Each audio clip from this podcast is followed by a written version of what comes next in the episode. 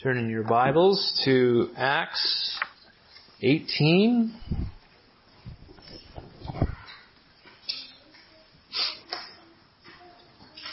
Acts 18, 1 through 17 this morning. Let's pray once again as we go to God's Word. Our Father, may we as your people who are set apart as, as your people unto your glory be filled with love for Christ. May we be ones who sanctify Christ as Lord in our hearts, that we may stand secure in Him and proclaim Him faithfully to those around us.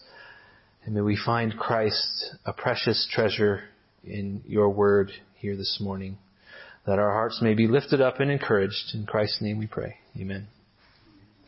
Please stand for the reading of God's Word, Acts 18, 1 through 17.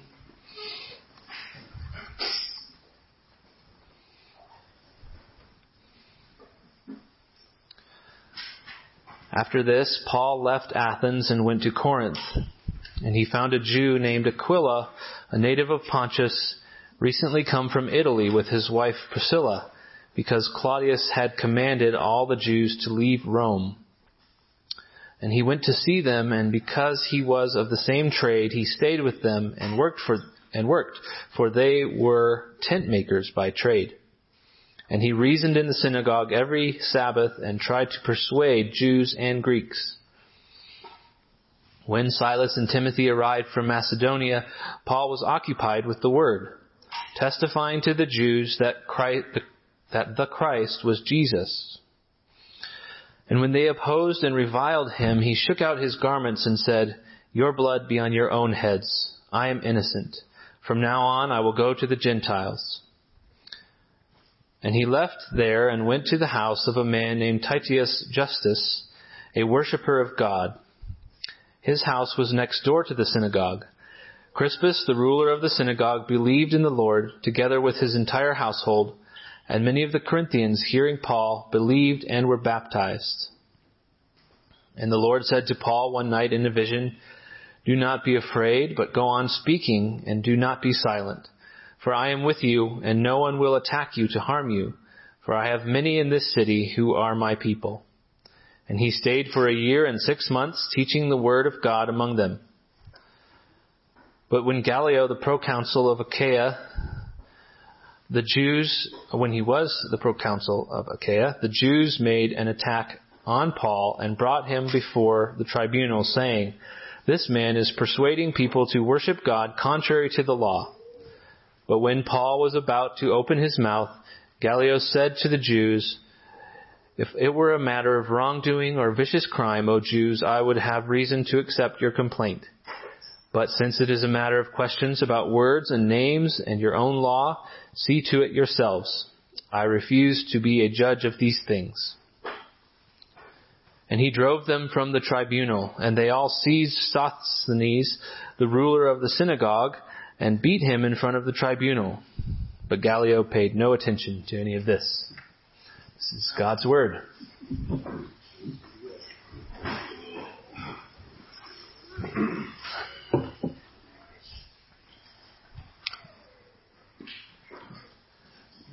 Fear is a, a normal thing, a normal response.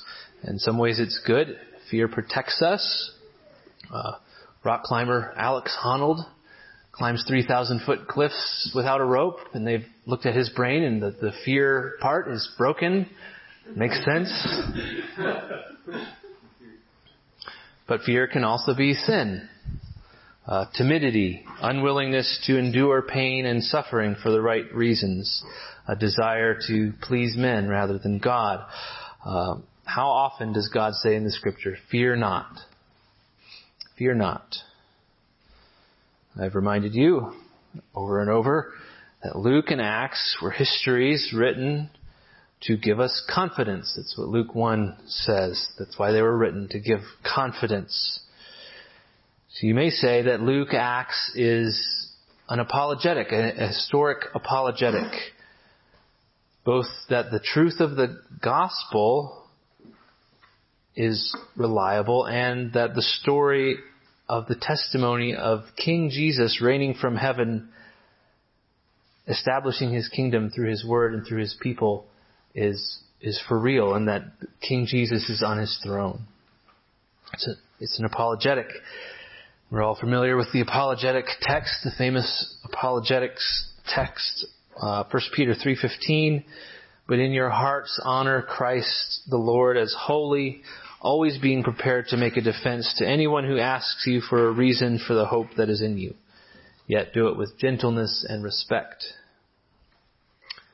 So in essence, I think Acts in some ways is an, it exemplifies 1 Peter 3.15. It's an apologetic.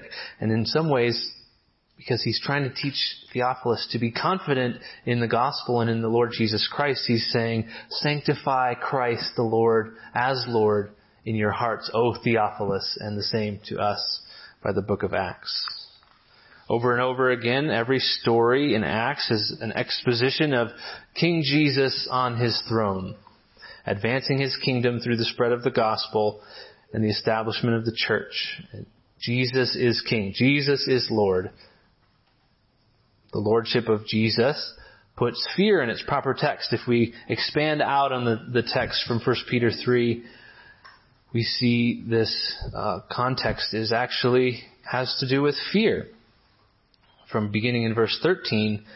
But if you should suffer for righteousness' sake, you will be blessed. Have no fear of them, nor be troubled, but in your hearts honor Christ the Lord as holy.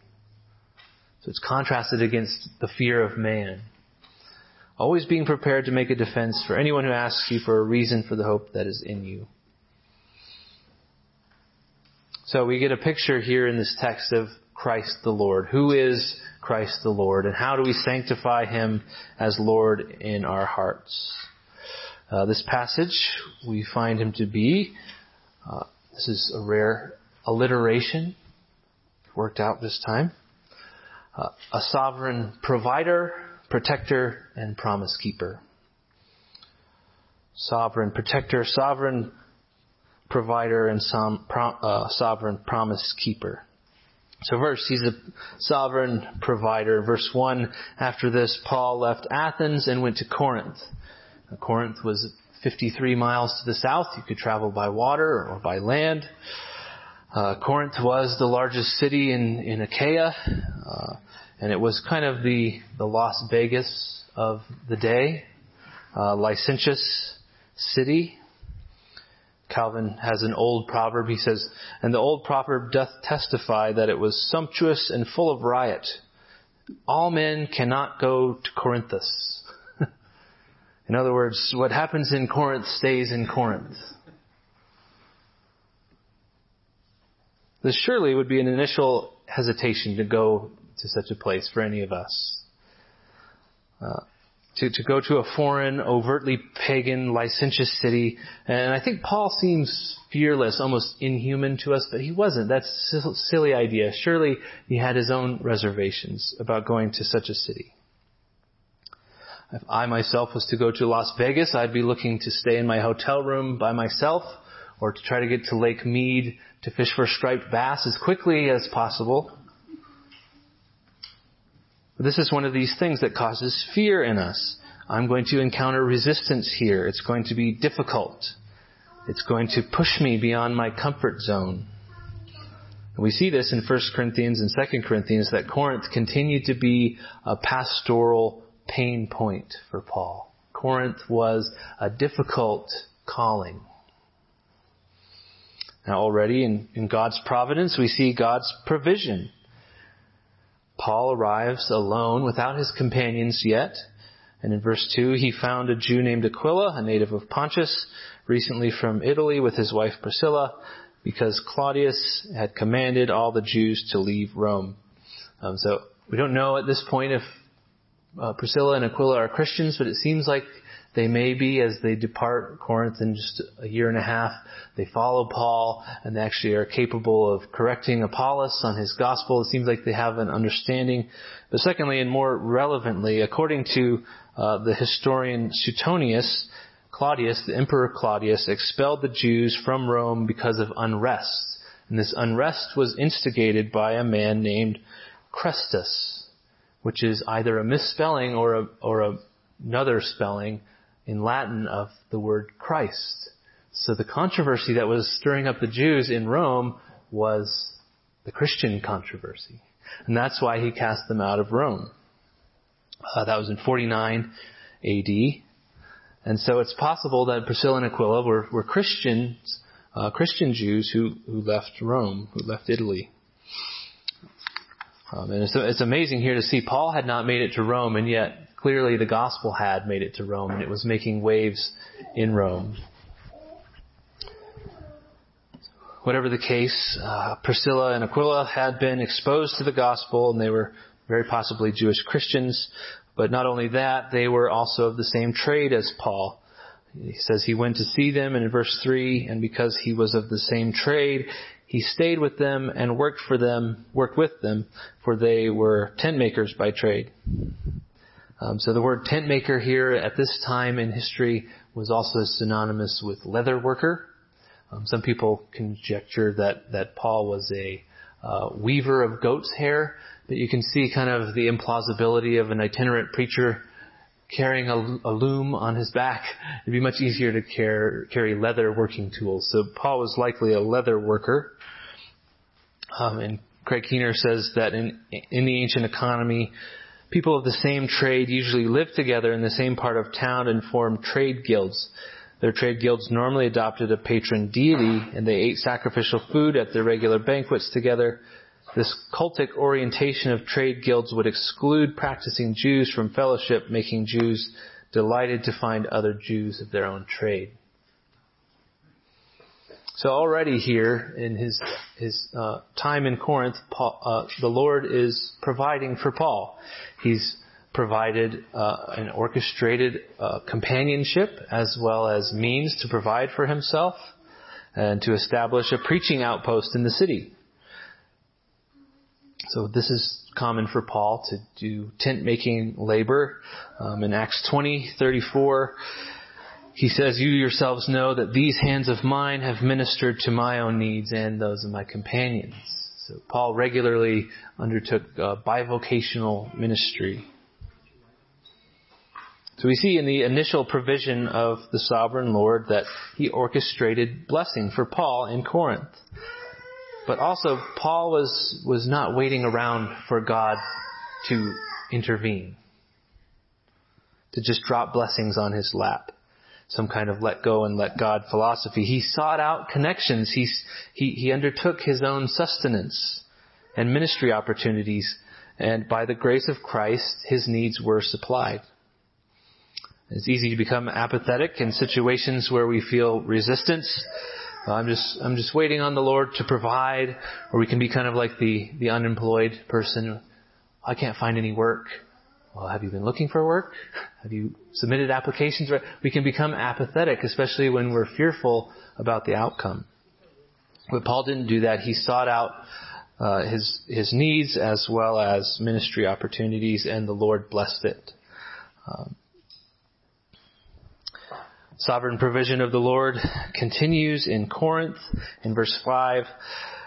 When Silas and Timothy arrived from Macedonia, Paul was occupied with the word, testifying to the Jews that the Christ was Jesus. So Paul, uh, Silas and Timothy arrive, which is a blessing in and of itself. But it seems here in the language that Paul may have at this point been freed from at least some of his responsibility to, to leatherwork, to making tents. Uh, and the reason I say that is he was occupied with the word. And the Greek word means to hold or to constrain completely. So it seems that he was completely constrained with the word when they arrived. And other scriptures seem to actually kind of confirm this, this idea, this interpretation that, that Paul was supplied with a monetary gift from Macedonia, probably, or from uh, Philippi, and that alleviated his burden and his need to do this bivocational ministry. Uh, 2 Corinthians 11:8, Paul says, "I robbed other churches by accepting support from them in order to serve you. And when I was with you, I was and was in need, I did not burden anyone, for the brothers who came from Macedonia supplied my need. And again in 2 Corinthians 12:13, For in what were you less favored than the rest of the churches, except that I myself did not burden you? And then in Philippians 4:15, he uh, commends the Philippians. He says, "And you Philippians yourselves know that in the beginning of the gospel, when I left Macedonia, no church entered into partnership with me in giving and receiving, except you only." So it seems that Paul had received a gift from Macedonia, and it, it liberated him to be occupied with the word when his friends arrived. So the provision of the Lord uh, provides Paul with the, the, the means necessary to engage in gospel ministry. Luke goes on here to describe uh, the opposition of the Jews, which by now is kind of old hat. Um, the Jews continually do this in almost every city. In verse 6, and when they opposed and reviled him, he shook out his garments and said, Your blood be on your own heads. I am innocent. From now on I will go to the Gentiles. This is not a final rejection of all Jews, but of the Jews here in the city. Now I, have done what I can here. I'm going to go to the Gentiles. Uh, Jesus tells his disciples to uh, shake the feet, the dust off their feet when someone won't listen to them. This is what Paul has done in Acts 1351. But they shook off the dust from their feet against them and went on to Iconium. And shaking the garments is very similar to shaking the dust from your feet. And we see an example of the shaking your garments in Nehemiah chapter 5, uh, verse 13. Nehemiah is calling the people to um, stop oppressing the poor, and he, he uh, they agreed to stop doing it. But this is part of the covenant ceremony here in Nehemiah 5:13. And I also shook out the fold of my garment and said, "So may God shake out every man from his house and from his labor who does not keep his promise. So may he be shaken out and emptied." And all the assembly said, "Amen," and praised the Lord, and the people did as they had promised. So this is the sign. May, may you be shaken from your house if you do not obey. And the same thing is here is, is basically Paul's proclaiming judgment on these people who will not listen to him about Christ being the Messiah. And he tells them sternly that he is innocent and their blood is on their own heads. We see this principle in Ezekiel 3, 18 through 21. If I say to the wicked, you shall surely die, and you give him no warning, nor speak to warn the wicked from his wicked way in order to save his life, that wicked person shall die for his iniquity, but his blood I will require at your hand. So if God warns and you fail to warn, your, his blood is on your hands. He goes on, but if you warn the wicked and he does not turn from his wickedness or from his wicked way, he shall die for his iniquity, but you will have delivered your soul. So there's that principle of that, that he's speaking of, that I have warned you that Jesus is the Christ, and we've seen him in Acts 17 say, the judgment is coming. I've warned you now, your blood is on your own heads. I, I, I've done my duty toward you. He says something very similar in his uh, discussion with the Ephesian elders in Acts 20, where he says, Therefore I testify to you this day that I am innocent of the blood of you all. Again, this is a, an allusion to the Ezekiel passage. For I did not shrink from declaring to you the whole counsel of God. That's, that's striking and a bit terrifying for those who preach the word that the failure to, to preach the whole counsel of God means blood is on my hands, on the hands of the preacher. That if he doesn't fail, if he fails to warn as God warns, blood is on his hands.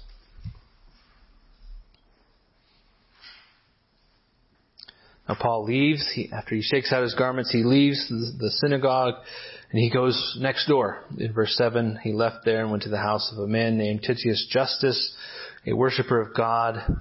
His house was next door to the synagogue. Um, so this man, he was a, a God-fearer like Cornelius, uh, like others we've encountered on the way. He, he uh, believed in the God of Judaism, but he didn't become a full, a full Jew, a full proselyte. Uh, but he, it seems that if Paul's taking up lodging with him, that he was one of those who accepted Paul's message initially. So Paul's living with him. Then Luke, as he loves to do, draws our attention to the ironic in verse 8 that Crispus, the ruler of the synagogue, believed in the Lord together with his entire household. And many of the Corinthians, hearing Paul, believed and were baptized. Um, so this, this position of ruler of the synagogue is a man who was charged with the responsibility of taking care of the, the physical needs of the synagogue as well as to organize the worship services of the synagogue. Um, and Paul mentions this man Crispus in 1 Corinthians 14 when he says, I thank God that I baptized none of you except Crispus and Gaius. Uh, according to one commentator, this is I found this interesting that tradition holds that Crispus later served as the bishop of Chalcedon and was martyred for his faith. Uh, in the Roman Catholic Church and the Eastern Orthodox Church have, have um, canonized Crispus as a saint. Um, but it's interesting here. Not not only Crispus, but also Luke says many Corinthians heard the gospel from Paul and believed and were baptized and, and brought into the fold of God. Christ's provision extends to the salvation of men and women from the most, the most corruptive cities, the stronghold of the devil's schemes. And those who should have been the most unlikely were the ones who were saved. And those who should have believed, the Jews who had been raised on the Word of God, did not believe. the Lord provided, just like the, the parable of the banquet where no one showed up. The people who were supposed to show up, no one showed up. So God brought in the people from the streets. The Lord provides. So if you're encountering fear, are you sanctifying Christ as Lord in your heart, as the sovereign provider? The Lord provided Paul with companionship, with means through opportunity to work, with means through the gifts of the church. He provided Paul with ministry and gospel impact there as he was establishing his church in Corinth in a wicked city. Uh, somebody was telling me the other day, I think, I think it was Michael, uh, that the trouble for armies trying to invade Russia is supply chain problems. You can get up there, but you can't keep the, the supplies flowing the, the Russians are fierce warriors, of course, but they could be defeated. But uh, if, if troops had constant supply of food and ammunition and clothes and equipment, they they might have a better chance. And we're tempted to de- despair sometimes, particularly as we bear witness in a crooked and t- twisted generation. We, we, must remember that uh, this is Jesus' fight. that he's, he's with us here in the trenches, in the fighting fields, and also that his supply chain will never break. He always wins every battle. He never fails to supply his people with provision. He sets them apart, uh, and we set him apart as Lord in our hearts. Uh, and we can be confident that he will provide for us. Secondly, we here we see that Jesus is the sovereign protector. In verse 9, and the Lord said to Paul one night in a vision, Do not be afraid, but go on speaking and do not be silent. For I am with you, and no one will attack you to harm you, for I have many in this city who are my people. And he stayed a year and six months, teaching the word of God among them. So isn't it interesting that the Word of God comes to Paul and says, do not be afraid? I mean, again, of all the people in the Bible, Paul seems like, like a robot. Like, he, he just doesn't seem to be afraid.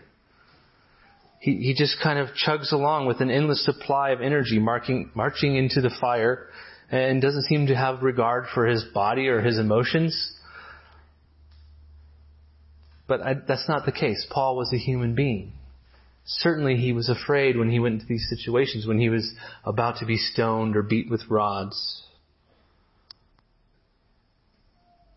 Here God reassures Paul. God is his protector. God is his strength. He will watch out for him and protect him. And he tells him why. Because he has work for him to accomplish in this city.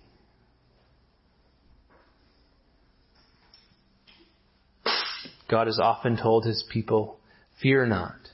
And the answer, sometimes it seems almost trite to say, but it's it's the covenant promise. Why should we not be afraid? Because I will be with you.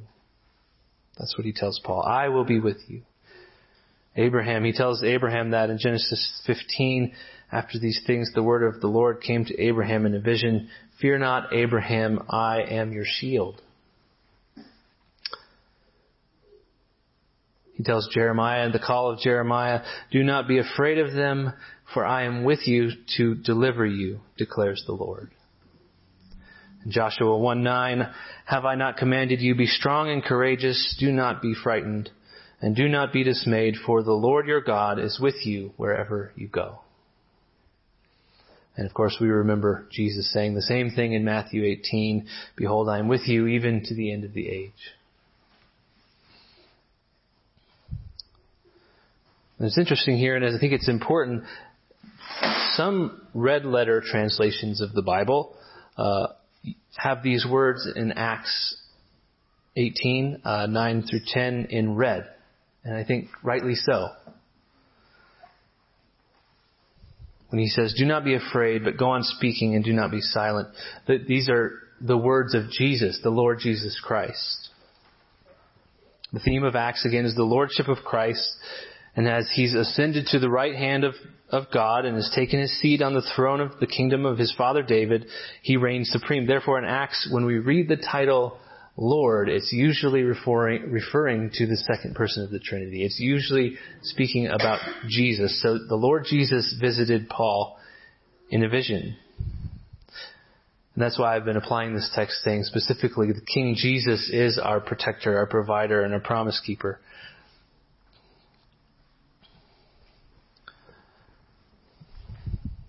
And we have this stunning example in this text of just how far the sovereignty of the Lord Jesus Christ extends. I was talking about this with a, a pastor friend yesterday, and we noticed that we're, we're totally willing to let God be sovereign over the universe until it comes to us, until it comes to our salvation, and then we make an exclusion.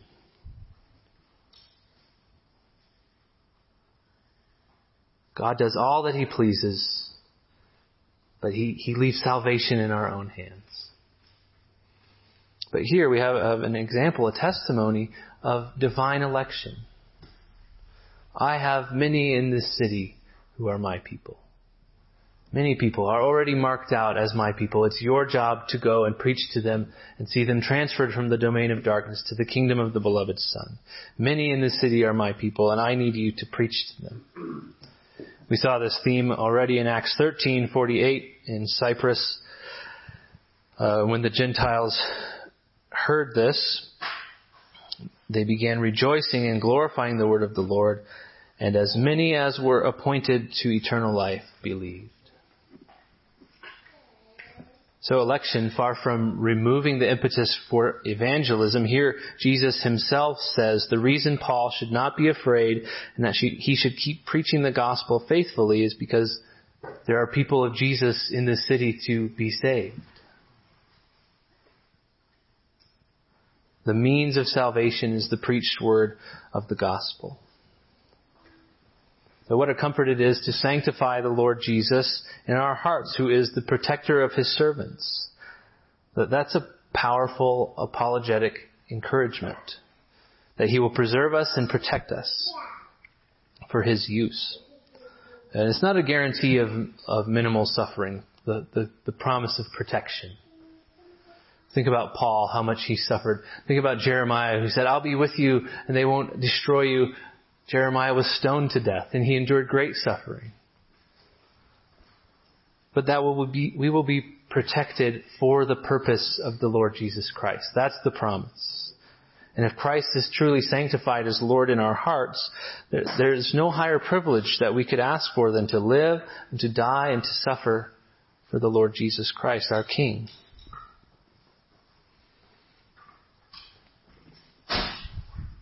So King Jesus is our sovereign provider. He's our protector and finally promise keeper in verse 12. But when Gallio was proconsul of Achaia, the Jews made a united attack on Paul and brought him before the tribunal saying, this man is persuading people to worship God contrary to the law.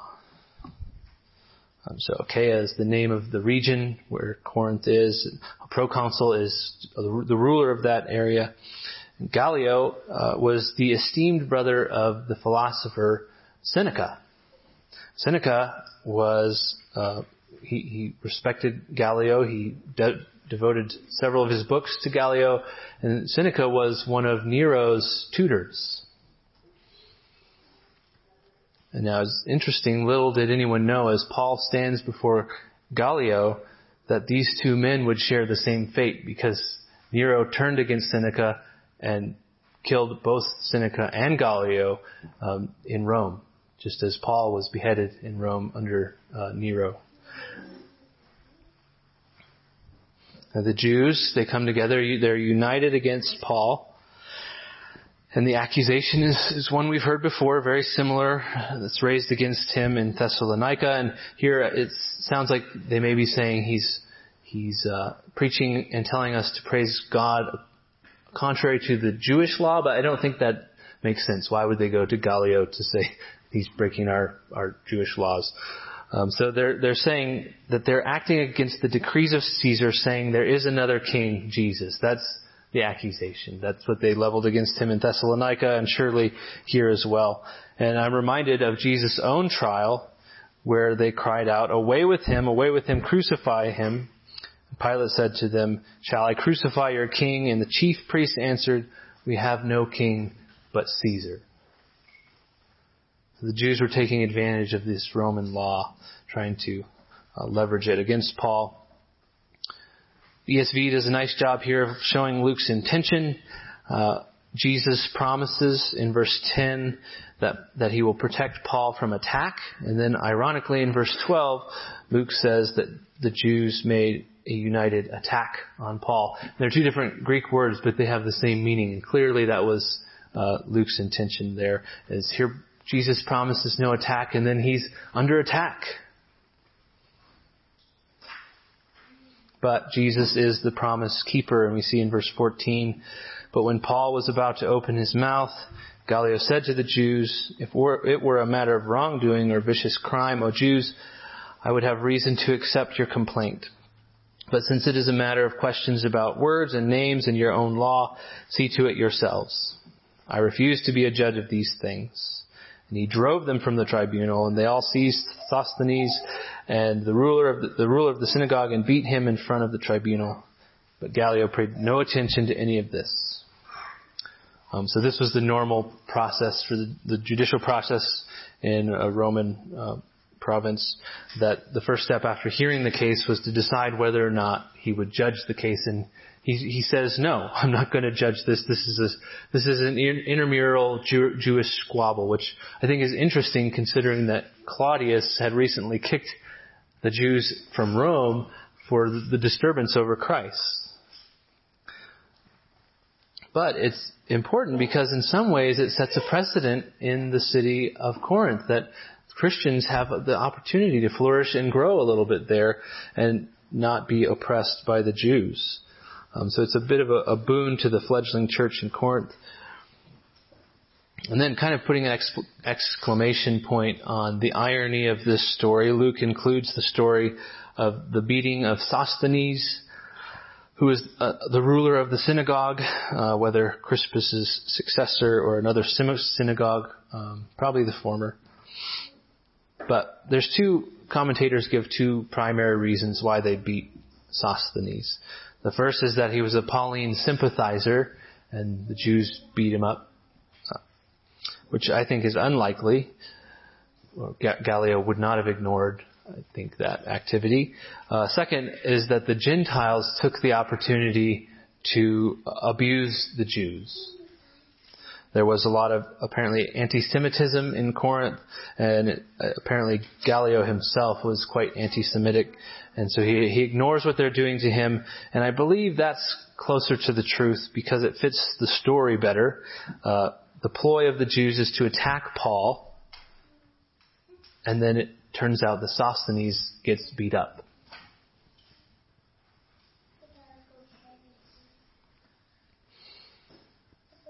I was not initially sure about what was the purpose of this whole story of Gallio in this chapter.